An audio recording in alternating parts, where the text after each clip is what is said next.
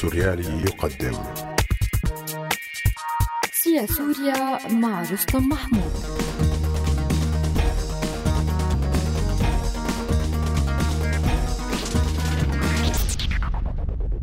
الثلاثة الذين قتلوا تارا فارس.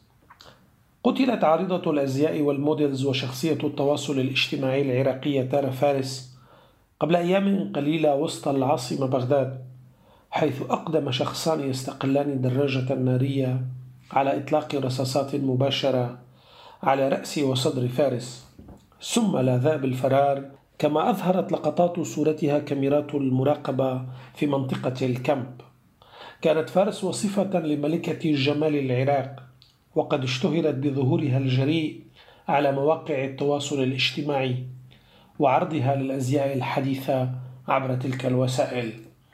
تقول المرويات العراقية بأن فارس كانت تنحدر من عائلة مسيحية بغدادية وأنها كانت تخفي ذلك وتظهر وشوما على جسدها بشخصيات دينية شيعية كتقية ومراءة للجماعات المسلحة المنتشرة في العاصمة بغداد وأن فارس كانت قد زوجت مبكرا وهي في سن السادسة عشرة وأنجبت ابنها الوحيد قبل أن تنفصل عن زوجها فيما بعد. قبل مقتل فارس بيومين فقط قتلت الناشطة العراقية سعاد العلي بإطلاق نار في مدينة البصرة التي شهدت مؤخرا احتجاجات واسعة معارضة للحكومة وكانت العلي مشهورة بظهورها الجريء في ساحات الاعتصام للتنديد بالحكومة والميليشيات المسلحة الطائفية التي تهيمن على كل شيء في مدن جنوب العراق وقبلهما كانت خبيرة التجميل العراقية رفيف الياسري قد قتلت في ظروف غامضة وكذلك خبيرة أخرى هي رشا الحسن.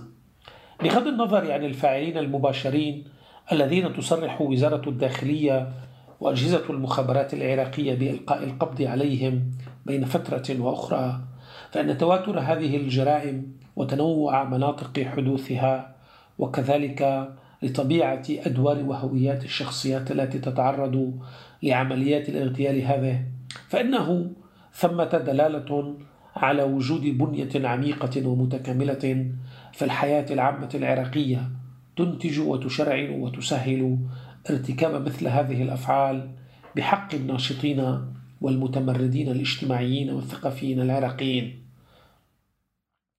فالقتلة المباشرين الذين تلقي وزارة الداخلية وأجهزة الأمن العراقية ليسوا إلا نتيجة لتراكب ثلاثة أحوال عراقية عامة. واضحة المعالم هي التي تنتج العوالم الموضوعية لحدوث مثل هذه الجرائم بكل سلاسة في المجتمع العراقي.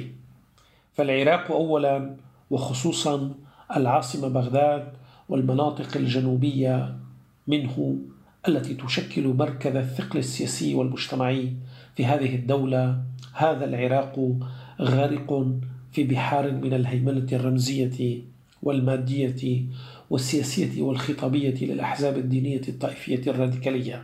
فهذه الأحزاب حينما تنشر وتثبت الخطابات الراديكالية الدينية والاجتماعية إنما تخلق فضاء عاما لارتكاب مثل هذه الجرائم فشيطنة النساء ومحاربة المبادرات الاجتماعية الحديثة خصوصا تلك التي تتمركز حول شخصيات أو قضايا نسائية والتهافت على خلق ونشر شكل من الوعي القروسطي الذكوري الذي يتمركز حول البطولة والعائلة والجماعات الممتدة والذكورة والعنف والثأرية.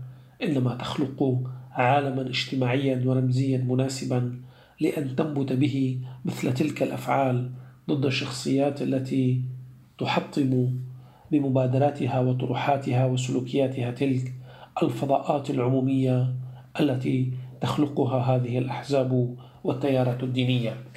على جنبات هذه الأحزاب الدينية ثمة الآلاف من الجماعات المسلحة التي يشرعنها القانون العام ولا تستطيع أية سلطة عامة أن تقف بوجهها تمتد هذه الجماعات من الجيش وأجهزة الأمن حيث يتعدى عددها ونسبتها إلى مجموع السكان في العراق أية نسبة أخرى في الدول والمجتمعات الأخرى حتى أنها تظهر وكأنها شكل من أشكال البطالة المقننة وتصل إلى مئات الفصائل من تنظيمات الحشد الشعبي شديدة الراديكالية ومعها العشائر والقبائل المسلحة التي تشتعل بين فترة وأخرى أشباه حروب فيما بينها وبين ذلك ثمة الشركات الأمنية الخاصة والأفراد المسلحون وقوى التمرد على سلطة الدولة.